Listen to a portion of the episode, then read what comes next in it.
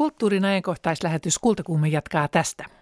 Seuraavan viidenkymmenen minuutin aikana tutustutaan suomalaiseen korumuotoiluun, Designmuseon uuteen näyttelyyn, Ars Fennica-palkinnon saajien valintakriteereihin sekä vieraillaan Helsingin Peacock-teatterissa.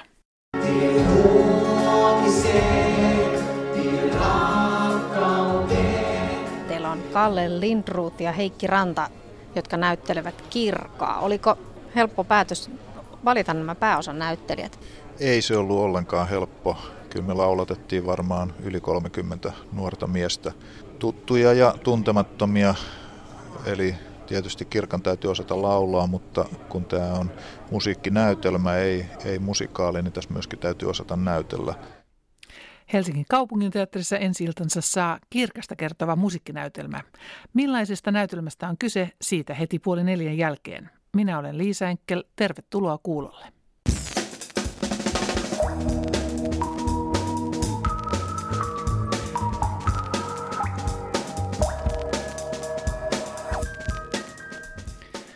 Suomen suurimman kuvataidepalkinnon Ars Fennican palkintoehdokkaat on tänään julkistettu.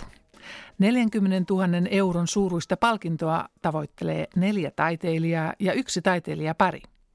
Palkinnon saajan valitsee ensi syksynä Amsterdamin Stedelijk-museon johtaja Beatrix Ruf. Ars Fennica kaksituhattaseitsemäntoista palkintoehdokkaat on nyt valittu ja julkistettu täällä Kiasmassa, ja vieressäni on Kiasman taidemuseon johtaja Leevi Haapala, ja olit mukana tässä valintaraadissa palkintolautakunnassa, niin minkälaisesta massasta lähditte näitä ehdokkaita valitsemaan ensinnäkin?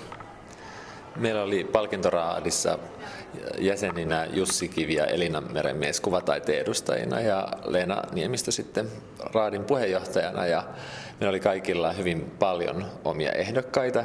Tuotiin samaan pöytään keskusteluun, ja kiinnostavaa oli se, että meillä oli hyvin omat listat jokaisella, että paljon ei ollut yhtäläisyyksiä, eli katsottiin hyvin laajasta kentästä kuvataidetta.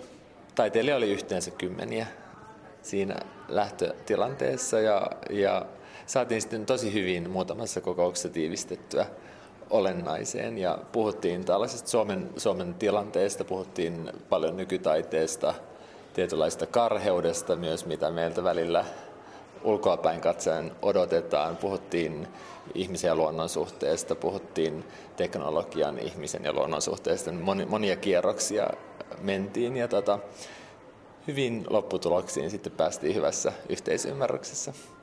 Ja ketkä nämä ehdokkaat nyt ovat, esittele heidät.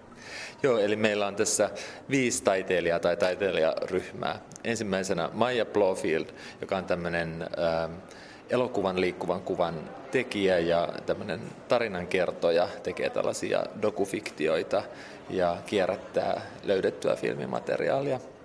Sitten meillä on äh, taiteilijapariskunta, Teija ja äh, Pekka Isorättyä, ja heillä on hyvin jänniä tällaisia koneita, vempeleitä, jota he kutsuu ehkä elektromekaaniseksi biotaiteeksi, eli se on tosi paljon viitteitä luontoon ja myös sitten tällaisia kierrätettyä teknologiaroinaa näissä teoksissa, mutta hyvin tällaisia kauniilla tavalla kantaa ottavia. Sitten kolmantena on Perttu Saksa, ja hänet tunnetaan myös hänen niin kuin videoteoksistaan, valokuvauksistaan ja sitten yhtä lailla dokumenttikuvistaan, muotokuvistaan. Hän tulee tällaisesta hyvin dokumentaarisesta taustasta, mutta tekee hyvin taiteellisesti kunnianhimoista työtä ja, ja pohtii, pohtii luonnon ja ihmisen suhdetta ja, ja sitä, että miten, miten ihminen hyväksikäyttää muita lajeja maapallolla. Kari Vehosalo on, tunnetaan hänen tällaisista hyvin dramaattisista maalauksistaan.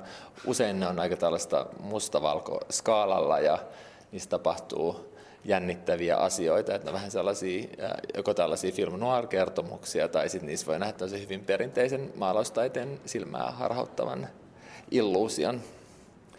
Camilla Vuorenmaa on myös maalari ja on tullut viime vuosina tunnetuksi sellaista puulle tehdystä värikkäistä muotokuvista ja maalauksistaan. Eli hän on, hän on liikkunut tämmöisen niin kuin maalauksen ja installaatiotaiteen välimaastossa. Eli siinä on meidän viisi kandidaattia.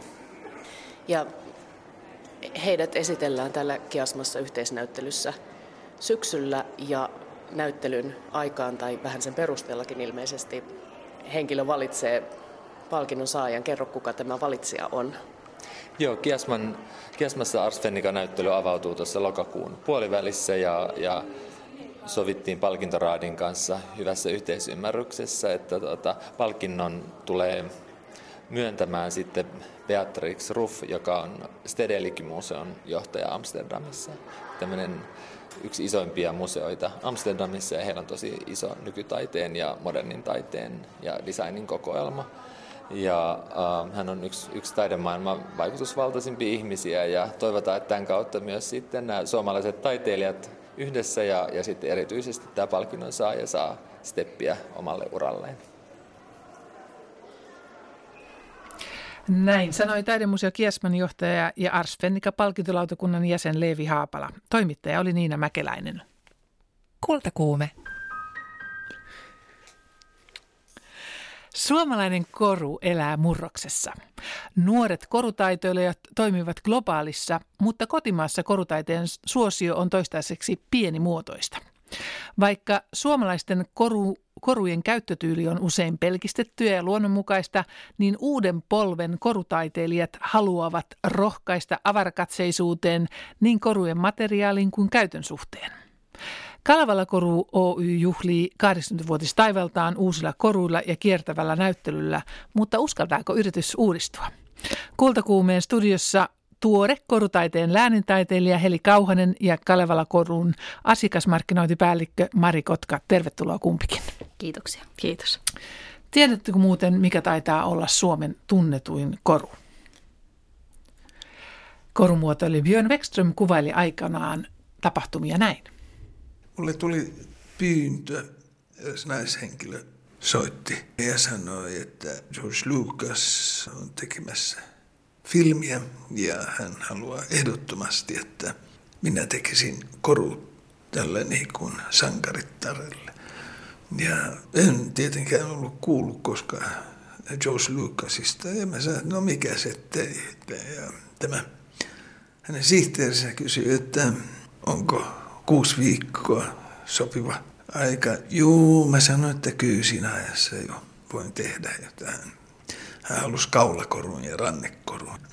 Sitten viikon kuluttua tämä nainen soitti jälleen, että herra Lucas filmaa tämän viimeisen kohtauksen jo viikon kuluttua, että voinko tehdä jotain tässä ajassa. Ja mä sanoin, että täysin mahdotonta. Niin se kysyi multa, että onko täällä meillä päin joku liike, joka myy teidän korujanne. Ja mä sanoin, että juu, Bond Street Lontoossa, niin siellä on liike, joka myy. Ja hän sitten sanoi, että juu, no hyvä, kerron herra Lucasille. Ja, ja sitten tuli vaan teleprintti ja sanottiin vaan, että kiitos hyvin paljon, että herra Lucas löysi aivan fantastisia, hänen mielestään hyvinkin sopivia koruja. Ja kiitos vaan. Ja minä unohdin sitten koko jutun, mutta sitten se oli aika hurja juttu, kun tästä avus tuli ja näin nämä mun korut. Ja siitä sitten tuli sellainen kulttielokuva todella. Että mua Amerikassakin, jos mulla oli näyttely, niin mua esiteltiin sillä lailla, että tämä on se kaveri, joka teki sitä avuskorit. Näin sanoi korumuotoilija, kuvanveistäjä Björn Weckström kesällä kaksituhattayksitoista, jonka avaruushopea-sarjaan kuuluvat planetaariset laaksot ja Darinan koru nousivat Laponian kansainvälisesti tunnetuimmaksi koruiksi vuonna tuhatyhdeksänsataaseitsemänkymmentäseitsemän esiinnyttyön George Lucasin Tähtien sota-elokuvassa. Tämän päivän lähetykseen minäkin olen valmistanut niin, että minulla on koruja enemmän kuin kylläksi. On sormusta ja on rannekorua ja sitten on tämmöinen Hannun vaaka muistaakseni. Tämä on kuulemma niitä ensimmäisiä Kalevala-koruja tuolta vuodelta tuhatyhdeksänsataakolmekymmentäseitsemän. tuhatyhdeksänsataakolmekymmentäseitsemän ja sitten minulla on linnut korvissa. En ole koskaan valmistautunut Kultakumeen lähetykseen näin tarkasti pukeutuen. Nyt kuulijatkin tietävät korujen taustaa tässä hieman. Perinteikäs Kalevalakoru juhlii tosiaan tänä vuonna juhlia, kahdeksankymmentävuotisjuhlijan. Mitä kaikkea juhlavuosi pitää sisällään, Mari Kotka? No, juhlavuoteen liittyy paljon mielenkiintoisia juttuja. Varmaan nyt ihan ensimmäisenä tämä juurikin avattu meidän juhlanäyttely. Sehän kiertää Suomea koko tämän juhlavuoden ajan, mutta ensimmäinen etappi, mistä lähdettiin liikkeelle, on Oulu. Ja siellä tämä näyttely on nyt nähtävissä tuohon maaliskuun alkupuolelle saakka, ja sieltä se siirtyy sitten seuraavaksi Jyväskylään. Perinteisen korujen lisäksi siellä on myöskin, ne olette saaneet osallistettua ihmisiä ja korujen rakastajia. No kyllä, se oli oikeastaan vähän semmoinen punainen lanka, kun tätä näyttelyä lähdettiin suunnittelemaan, että tavoitteena oli, että tehdään vähän erilainen korunäyttely, että ei ihan sellaista perinteistä. Ja siihen ehkä semmoisena avainsanana koko näyttelyn suunnittelussa oli juurikin tämä osallistaminen. Eli me lähdettiin siinä liikkeelle jo viime syksynä, jolloin me sitten pyydettiin Kalevalakoru-faneja mukaan. Ja heitä saapui semmoinen kolmisenkymmentä tänne Helsinkiin valokuvattavaksi, niin että jokaisella oli oma lempi Kalevalakoru yllään. Ja nämä kuvat on nyt muun muassa mukana osa, osana tätä näyttelyä.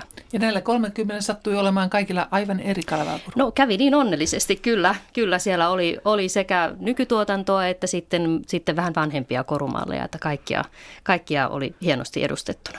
Ja tosiaan tuo näyttely kiertää ainakin Kuopiossa, Jyväskylässä, Jyväskylässä Rovaniemi. Rovaniemellä ja sitten myöskin saapuu tänne pääkaupunkiseudulle tuossa ensi syksynä. Heli Kauhanen, sinä aloitit eilen kolmivuotisen kautesi Suomen ensimmäisenä korutaiteen läänintaiteilijana taiteen edistämiskeskuksessa.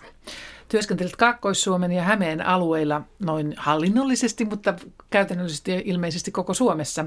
Ja olet itsekin pitkään suunnitellut koruja ja opettanut korumuotoilua. Millaisena näet korujen tehtävän? Koruilla on monenlaisia tehtäviä ja monenlaisia merkityksiä.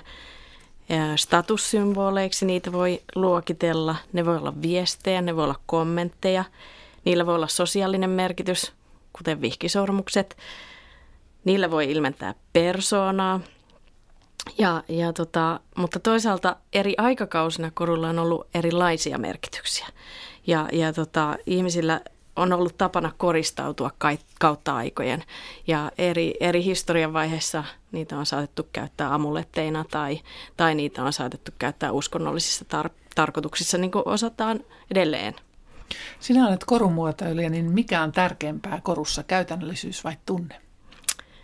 No henkilökohtaisesti taiteilijana tai muotoilijana, niin, niin mulla on aina tausta. Ja, ja mulla on joku tunne siinä taustalla, jota mä pyrin, pyrin saattamaan siihen korun muotoon. Mutta mun henkilökohtainen tavoite on, että mun korut on käytettäviä koruja, mutta mä en halua rajata sitä, että korutaide voi olla myös sellaista, että korut ei välttämättä ole käytännöllisiä eikä välttämättä käytettävissä arkipäivänä. Kalevalakorussa on ollut hyvin usein tai useimmiten on tarina. Kuinka tärkeää Kalevalakorulle on tarinat? No kyllä se, kyllä se tarina on tärkeä. Et sehän on ollut mukana näissä koruissa ihan, ihan alusta asti. Et ja silloin ihan alkuvuosina ne tarinat kirjoitettiin käsin jokaisen korun mukaan, mikä kuvastaa, kuvastaa asian tärkeyttä. Se on niin kuin tärkeä viesti, mikä korujen mukana menee. Et sen lisäksi, että korut ovat kauniita, niin niissä on myöskin se ajatus. Ja ajatus siitä, mitä se koru, koru kertoo, mitä muotoilija on halunnut sillä viestiä, minkälaisia ajatuksia hän haluaa sen korun kautta kertoa. Että kyllä mä näen sen aika oleellisena osana. Suomalaisen, suomalaisella korumuotoilla on aika pitkät juuret, ulottuvat minne oikeastaan, kysyisin teiltä. On Pietaria, on Tukholmaa, on mitä kaikkea. Niin niitä rautakautaisia löytyjä on tehty ja, ja näin, mutta kyllä mä sanoisin, että yksi mikä on valtavasti vaikuttanut on se Faberseen perintö Pietarista ja sitä kautta se tekniikka, emalointitekniikat ja, ja myös ihan perustekniikat, että, että mä uskon, että sillä on ollut suuri vaikutus sekä muotokielen kehittymiseen, mutta myös sen tekniikan tekniseen osaamiseen. Niin Suomessa oli tosiaan, tai on ollut aina taitavia hopeaseppiä ja monethan hakivat silloin tuhatkahdeksansataaluvulla sitä oppiansa sieltä Pietarista ja Tillanderit ja muut mm. hopeasepät aloittivat tämän hopeiden ja kultaisten korujen tekemisen. Sitten sotien jälkeen Kalevalakoru astui vahvasti suomalaisen korumuotoilun keskiöön, niin Mistä saatiin idea ja miksi tämä Kalevalakoru syntyi? Hmm.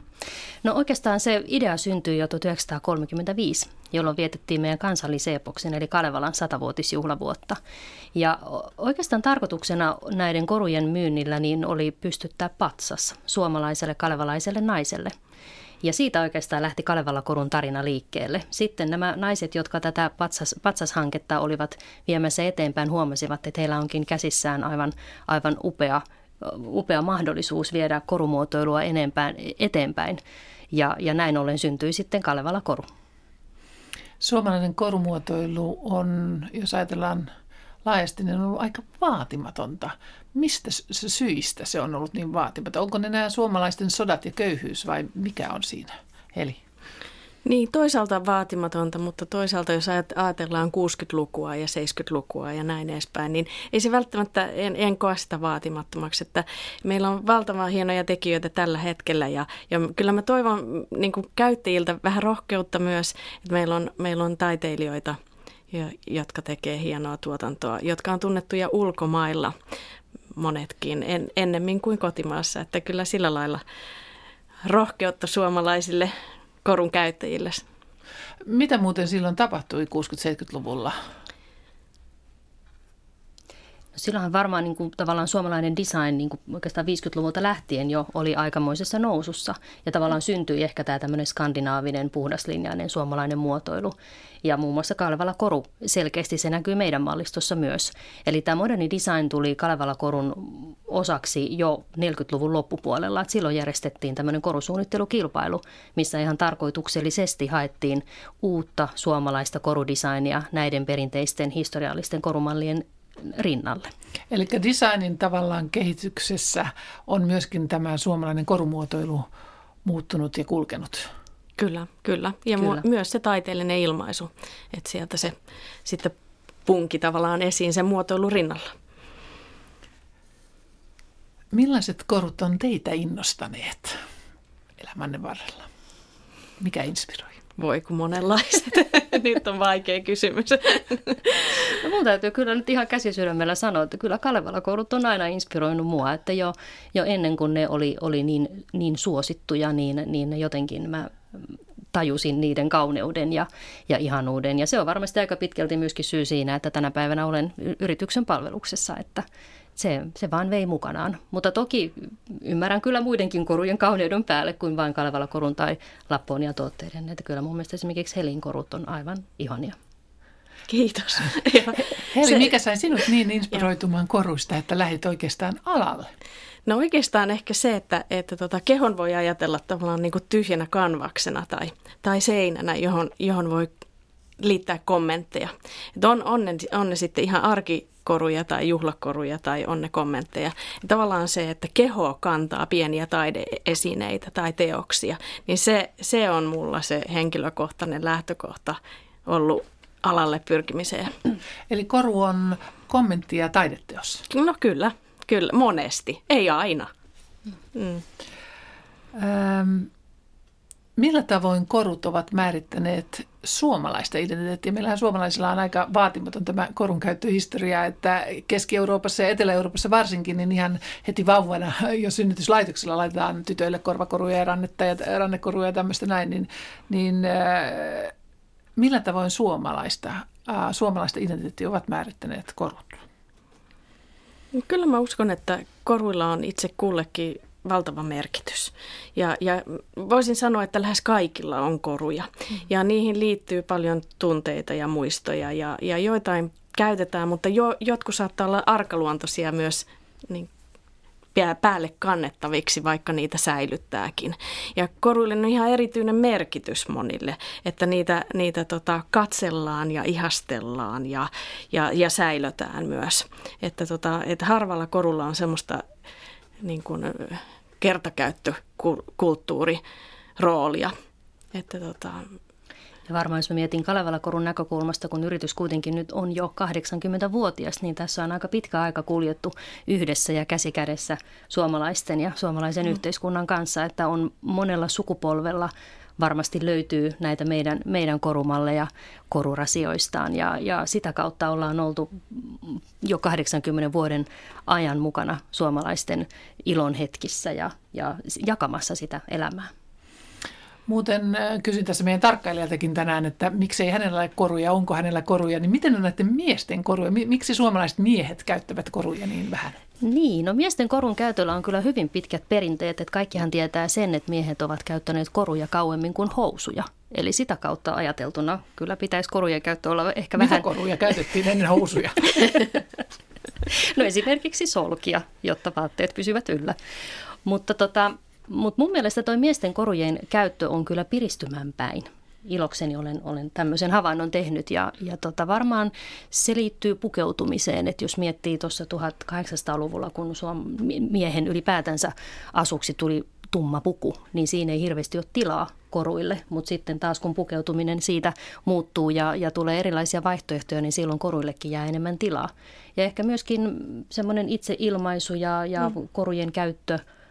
Ihan korut ovat iloinen asia myöskin, että ei tämä niin kauhean vakavaa tarvitse, tarvitse myöskään olla. Että, et, et mun mielestä kyllä miehet ihan, ihan iloisesti käyttää tänä päivänä koruja. Ja eikö heavy metalli ja, ja nämä alakulttuurit ovat tuoneet aika paljon uutta rohkeutta käyttää koruja? Ihan varmasti. Kyllä. Kyllähän tämmöiset esimerkit aina, aina varmasti niin kuin rohkaisee ja myöskin urheilijat musta käyttää tänä päivänä paljon koruja. Joo, näin on. Heli, miten sinä inspiroit miehet käyttämään koruja? Nyt on vaikea kysymys.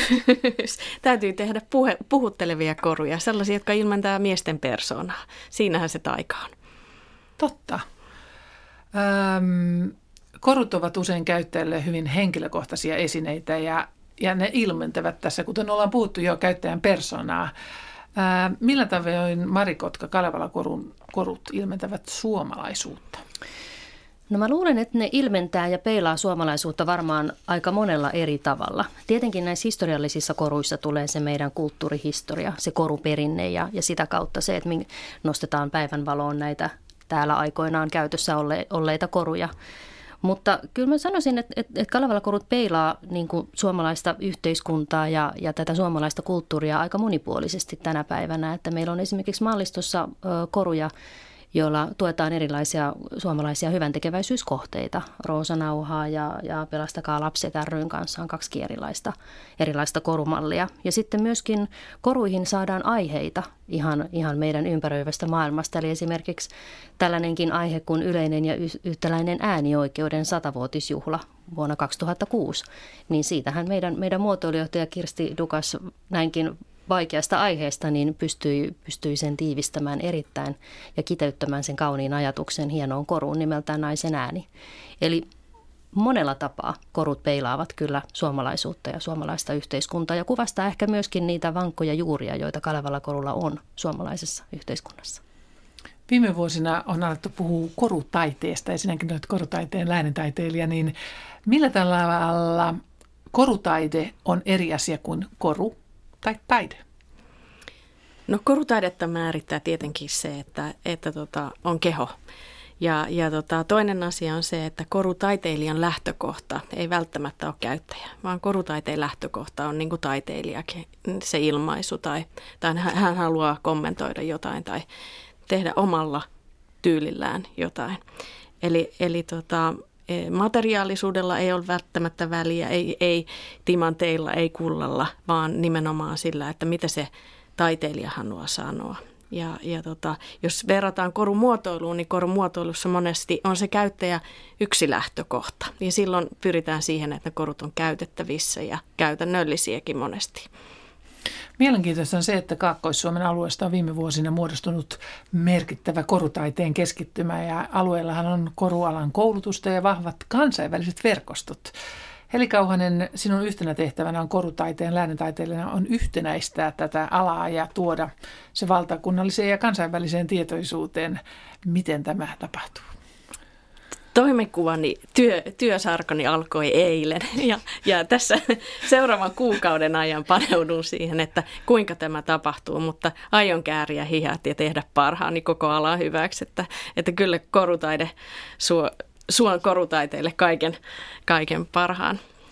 Ja mielenkiintoista on myöskin, että ää, koru elää aikamoisessa murroksessa, kun on ää, materiaalien ja muotojen mahdollisuudet laajentumassa. Mitä ajattelette korujen tulevaisuudesta? No kyllä meillä Kalevalakorussa ainakin odotetaan innolla tätä, mitä seuraavaksi koruihin on tulossa. Ja itse asiassa me on jo startattu tämmöinen Kalevala Innovation Lab, jonka ideana on se, että siellä voidaan kokeilla, miten, miten kauniisiin koruihin pysty, pystytään yhdistämään äly, eli teknologia. Tästä nyt esimerkkinä voisi vaikka mainita siellä meidän juhlanäyttelyssä esillä oleva prototyyppi tällaisesta stressinhallintasormuksesta. Eli se kun on sormessa, niin sitä kautta pystyy seuraamaan ihan tarkalleen, miten se stressikäyrä sitten itse kullakin heilahtelee päivän mittaan. Mutta toi on aika järkyttävää, jos tulee niin kuin menee treffeille ja sitten on semmoinen sormus sormessa ja sitten se vaan niin kuin näyttää näitä stressipisteitä. Se sormushan ei siinä rupea piippaamaan tai punaisena hehkumaan, vaan nämä kaikki tallentuu sitten puhelimen kautta ja niitä voi ihan privaatisti sitten katsoa, että miten se käyrä meni.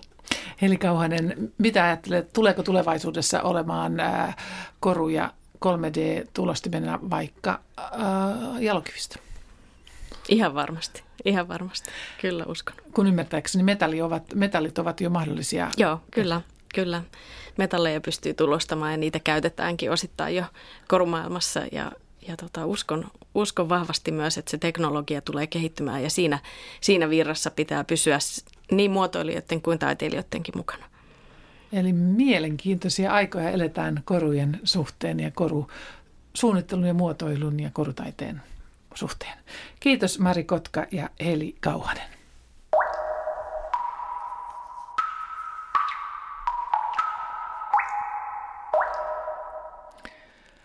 Laulaja Kirka Babitzinin kuolemasta tuli nyt tiistaina kuluneeksi kymmenen vuotta.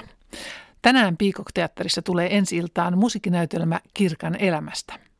Millaisen tulkinnan Helsingin kaupunginteatteri on Kirkan elämästä tehnyt? Tuula Viitaniemi kävi katsomassa näytelmän läpimenon viime viikolla.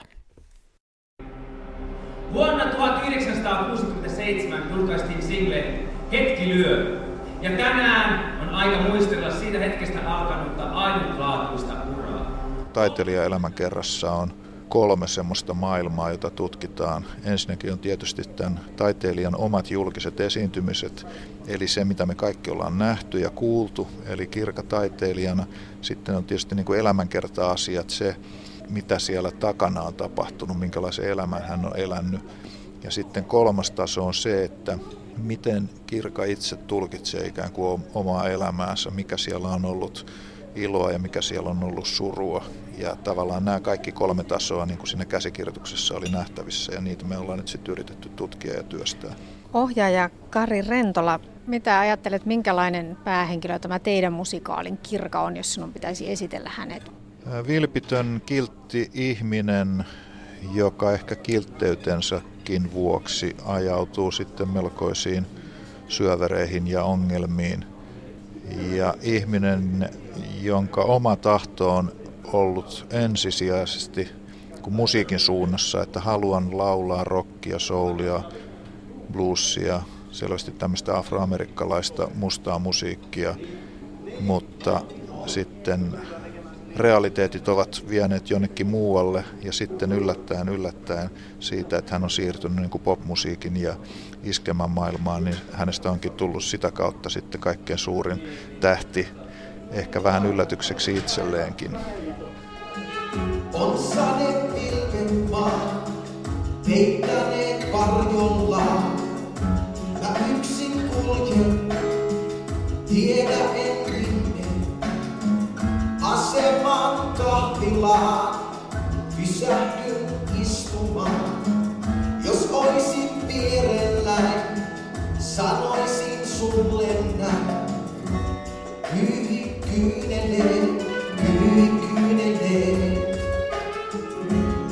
kyyhi kyynelee.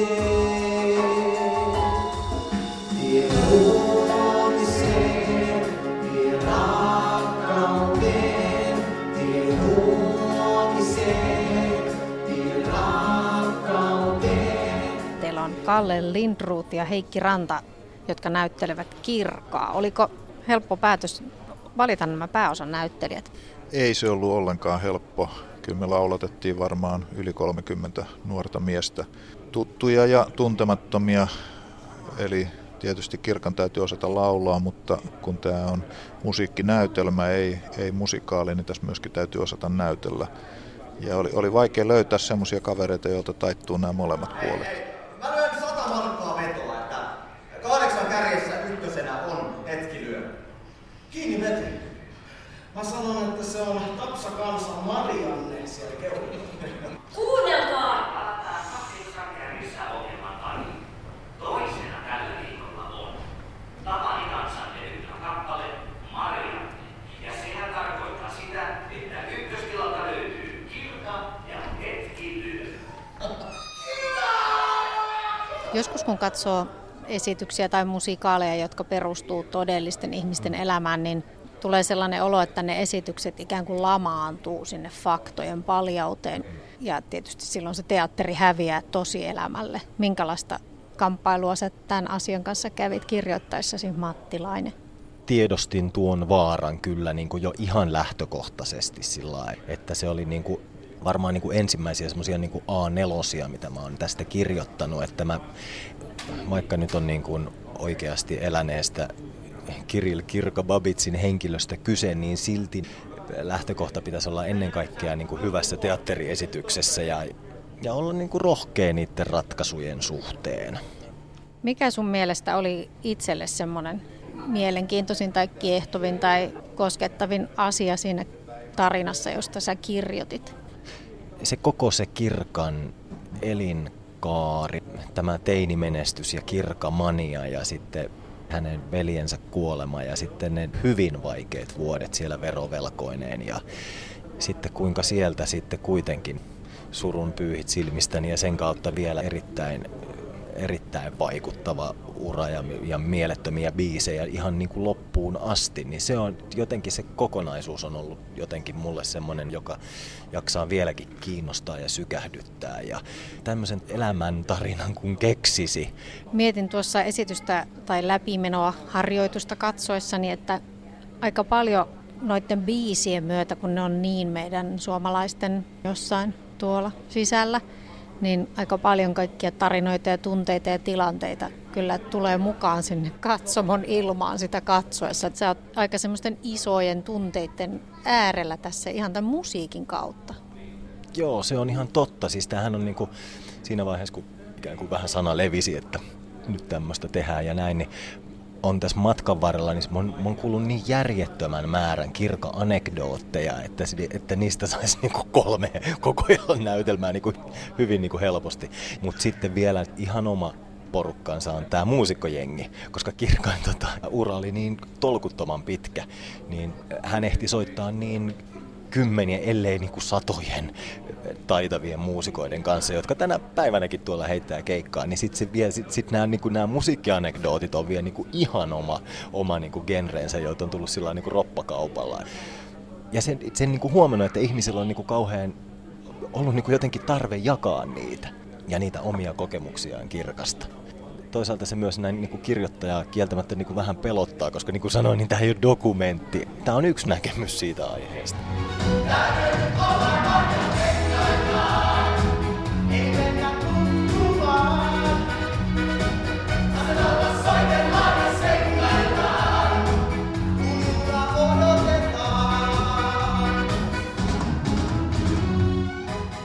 Näyttelijä Heikki Ranta. Ohjaaja Kari Rentola kertoi, että ei ollut ihan helppo valita Kirkan näyttelijä, että kolmekymmentä laulajaa kävi koeesiintymisessä. Kerro vähän siitä. Mä kävelin teatterikorkeakoulun käytävällä ja ää, meidän musaopettaja Markku Luuppala, joka on täällä ollut kapellimestarina, ää, otti kopioita siinä. Mä olin just tullut harjoittelemassa lauluun ja sitten se hihkasi, että Heikki, että ilmoitin sinut kaupunginteatterille, että sulle saatetaan soittaa kohta. Sitten mulle soitettiin. Mulla oli tosi intensiivinen kurssi menossa just silloin koulussa, missä keskityttiin rock-kappaleisiin. Ja sitten soitettiin, että harjoittele nämä kolme biisiä, tämä dialogi ja tule paikalle. Ja sitten mä, että en mä ehdi, että mä, mä en vaan ehdi. Sitten mä, että no tule paikalle. Sitten mä menin paikalle ja sitten mä lauloin ne biisit. En osannut sanoja, mutta ne on, noi Kirkan biisit on niin jäänyt selkäytimeen kuitenkin, kun niitä on niin paljon kuullut. Se, se meni tosi hienosti ja sitten sit mulle ilmoitettiin, että tervetuloa. Sanoit, että Kirkan biisit on niin syvällä, että ne kyllä lähtee laulajalta. Minkälainen suhde sulla on tähän musiikkiin? Lapsena ja nuorempana niin mä, mä kuuntelin paljon Kirkkaa, mä rakastin Surun pyhit silmisten kappaleet. Rakastan edelleen, en ole kyllästynyt siihen. Tämä kaikki hevitausta ja, ja tota niin, niin rock-aika seitsemänkymmentäluvulla ja nämä, mitä Kirkalla oli, niin ne oli mulle ehkä vähän hämärän peitossa. Mutta nyt vaan arvostus on kasvanut tosi paljon. Mä muistan lapsena, kun äiti meni kuuntelemaan Eero Raittisen bändiä baariin ja meni sanomaan hänelle, että minun lapseni tykkää Kirkasta. Ja sitten Eero sanoi, että mitä minä sillä tiedolla teen? Miksi hän ei pidä minusta? Tänään päivänä me yritetään lintsi täyteen eliniä, kun laitetaan rakki, mitä tyrättynyt. Ai niin kuin puolalla. Just niin. Paitsi sä paljon styliin. No sä ainakin. Hei, come on! Sä oot jotain mun broidi. Aika jännittävä tuo Kirkan ja isoveljensä Samin suhde, että millä tavalla se ikään kuin vaihtelee siinä heidän elämänsä aikana, että kumpi johtaa ja kumpi seuraa ja kumpi näyttää esimerkkiä. Minkälaista on ollut tätä veljesparia esittää? Hirveä jotenkin ihana ja samalla traaginen. Siinä on niinku, niitä kohtauksia on rajallinen määrä, missä sitä pääsee näyttelemään tavallaan sitä veljesrakkautta ja sitä suhdetta. Se on tavallaan myös ollut se siunaus siinä samalla, koska silloin niistä pyritään ottaa kaiken irti. Ja miten sitten kun tapahtuu esimerkiksi tämä niin kuin kauhea onnettomuus, mikä Samille tapahtui, niin että miten tavallaan sitä kaarta rakentaa kohti sitä.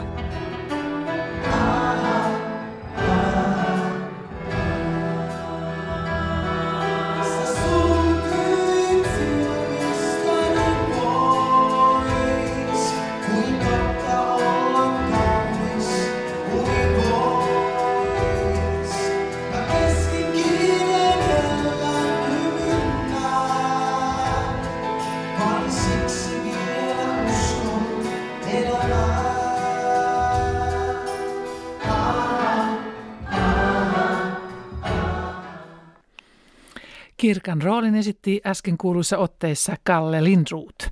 Tuula Viitaniemi haastatteli ohjaaja Kari Rentolaa, käsikirjoittaja Matti Lainetta ja toista Kirkaa Heikki Rantaa.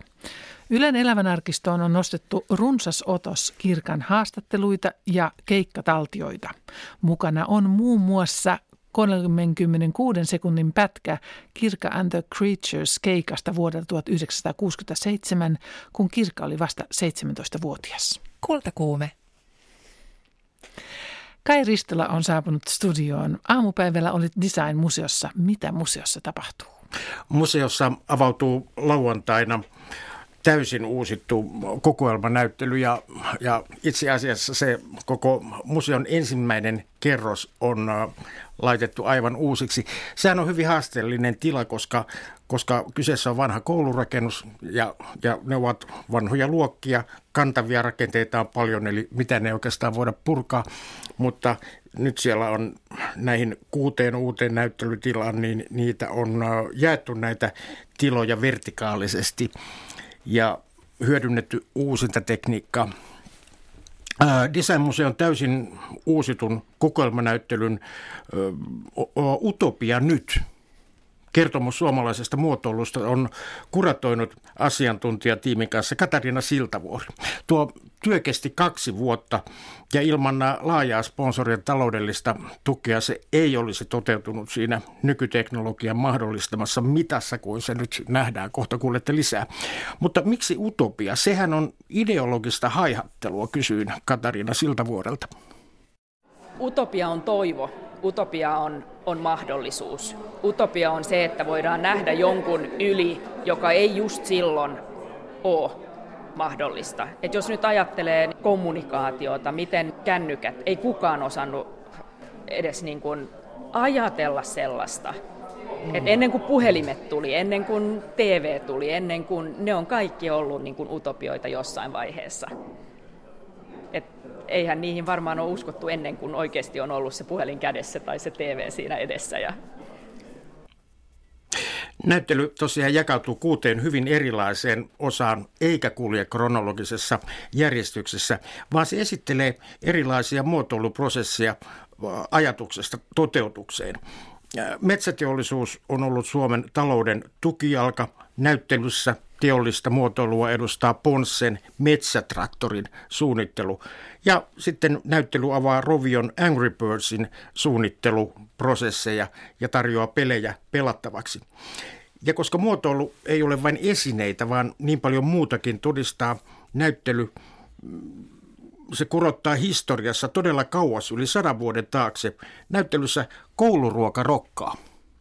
Entä sitten äitiyspakkaus, joka lanseerattiin jo vuonna tuhatyhdeksänsataakaksikymmentäkaksi, mutta ei kukaan vielä silloin puhunut palvelumuotoilusta, jota, jota nyt viedään maailmalle, tosin ilmaiseksi.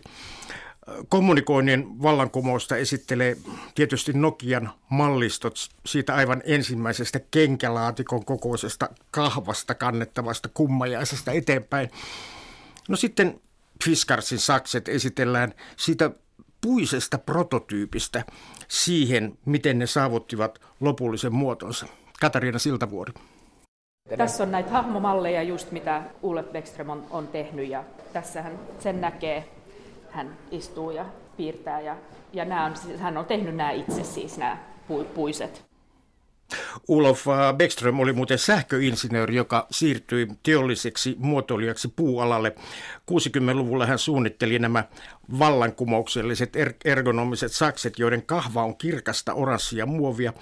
Muovin väri tuli sattumalta, sillä protosarjaa valmistettaessa oli koneenkäyttäjällä valmiiksi linjallaan oranssin väristä materiaalia edellisestä tuotteesta.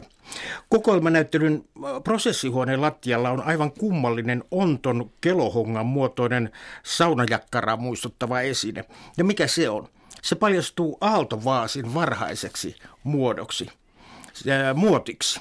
Kun aaltovaasi taannoin täytti pyöreitä vuosia, eräs toimittaja muisteli, miten Helsingistä Karhulaan ensimmäisen vaasin julkistustilaisuuteen matkustanut lehdistö sai tehtaalla lahjaksi henkilökohtaiset vaasit, joita sitten heiteltiin kotimatkalla junaikkunasta ulos, kun kukaan ei oikein ymmärtänyt, miten ihmeellistä niissä rumiluksissa oikein oli. Ja tänä päivänä näistä ensimmäisistä maksetaan jopa kolmetuhattaviisisataa euroa. En tiedä, mistä Alvar Aalto sai ja vaasiinsa idea, mutta kun katsoo sitä ensimmäistä muottia, niin ajatus vie onttoon kelohongan kappaleeseen, josta hyvinkin saisi muotoiltua linjakkaan vaasin. Designmuseossa kaikkein metkoin on virtuaalinen huone, jossa astutaan sisään Pariisin tuhatyhdeksänsataa maailmannäyttelyn Suomen paviljonkiin. Se tapahtuu virtuaalisten silmälasien avulla. Ensin katsellaan tätä katedraalimaista Eliel Saarisen suunnittelupöydältä lähtöisen ollutta rakennusta ulkoapäin ja etsitään sisäkäyntiä, haparoidaan. No, kyllä se löytyy. Sisällä avartuu lähes myyttiseen maineeseen noussut pitkä suorakaiteen muotoinen tila. Siinä on keskikäytävä, jota reunustavat molemmin puolin lasivitriinit. Esineissä tosin vitriineistä puuttuu, mutta tilassa on tuoleja. Ja seinillä näkyy muun muassa Pekka Halosen töitä ja ne Galenin freskot. Ja kas kumman, kirkkomaiseen tilaan kuului näköjään myös parvi. Kävijöissä tämä lelu herätti hilpeyttä, koska sen käyttöön täytyy vähän totutella. Ja se on todellakin se, että, että sinne men, mennään sinne maailmaan virtuaalisesti, to, toiseen, astutaan toiseen aikakauteen, toiseen maailmaan ja nä, nähdään. Ja, ja on hauska seurata näitä ihmisiä, jotka sitten on siellä, koska nehän on ihan toisessa tilassa kuin... kuin. Ja Pariisin maailmannäyttely tuhatyhdeksänsataa tosiaan on merkittävä, koska Suomen suuriruhtinaskunta esittäytyi siellä omassa paviljongissaan, joka oli suomalaisten itsensä suunnittelema ja tekemä. Se oli vastareaktio ensimmäisen sortokauden venäläistämistoimille ja suuri suomalaisen taiteen voitto.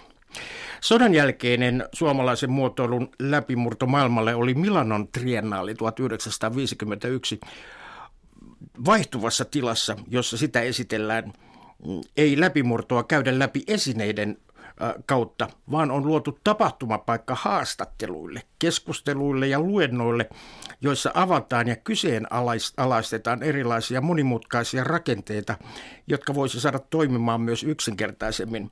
Huoneessa on esillä alkuperäisiä kirjallisia dokumentteja, jotka avaavat sitä, mitä kulissien takana tapahtui ennen kuin suomalaiset muotoilijat päätyivät Milanoon vuonna tuhatyhdeksänsataaviisikymmentäyksi. Pysähdyin lukemaan melko kapulaisesti muotoiltua kirjelmää, joka oli kiertänyt Suomen ulkoministeriöstä opetusministeriöön, joka puolestaan lähestyi taideteollisuusyhdistystä, kansainvälisen koristetaiteen, taideteollisuuden sekä nykyaikaisen arkkitehtuurin näyttelyn Milanossa tiimoilta. Lähettäen taideteollisuusyhdistykselle jäljennökset viitekirjeestä sitä seuranneine asiakirjoineen, pyytää opetusministeriö taideteollisuusyhdistystä ottamaan harkittavakseen kysymyksen siitä, pitääkö yhdistys suotavana, että Suomi osallistuisi viitekirjeessä tarkoitettuun näyttelyyn, mikäli se koskee koristetaidetta ja taideteollisuutta sekä myönteisessä tapauksessa katsooko yhdistys ja millaisin ehdoin voivansa ottaa järjestääkseen Suomen osanoton puheena olleelta osalta tuohon näyttelyyn. No, yhdistys piti osallistumista suotavana ja loppuun sitten historiaa. Tutkimusryhmän jäsen, kuvataiteilija Elina Juopperi tuli avukseni avaamaan tätä juttua. Tässä nämä kolme dokumenttia, jotka me ollaan tuotu esille tähän ihan ensimmäiseen osaan, niin Italiasta lähetetty kirje on ranskaksi. Tämä on hyvä muistutus siitä, että englanti ei suinkaan ollut pääkieli silloin aikoinaan.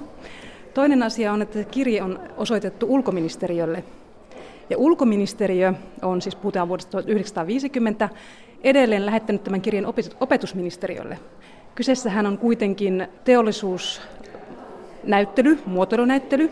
Miksi sitä kirjettä ei lähetetty vaikkapa kauppa- ja teollisuusministeriölle?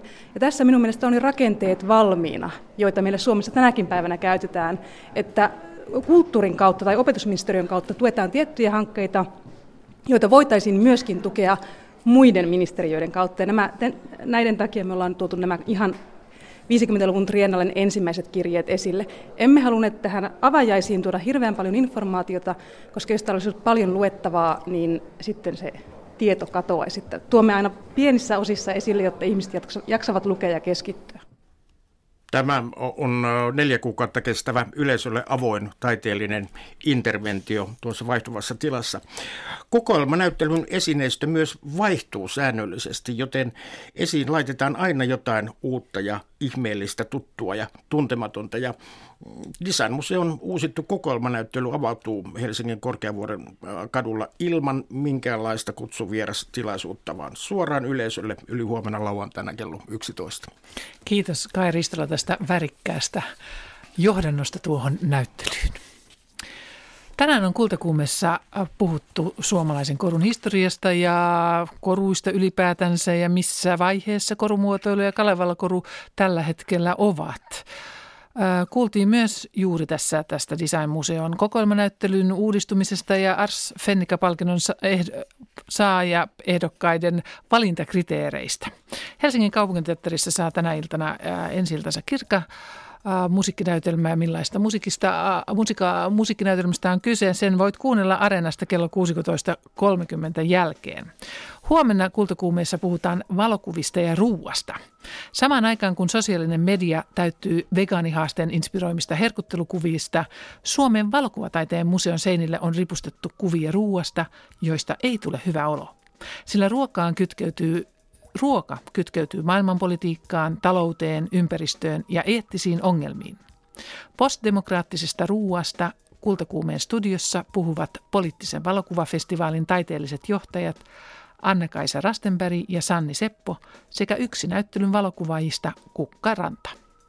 Näin Kultakuume päättyy tänään. Kiitoksia tästä ja kuulemisiin.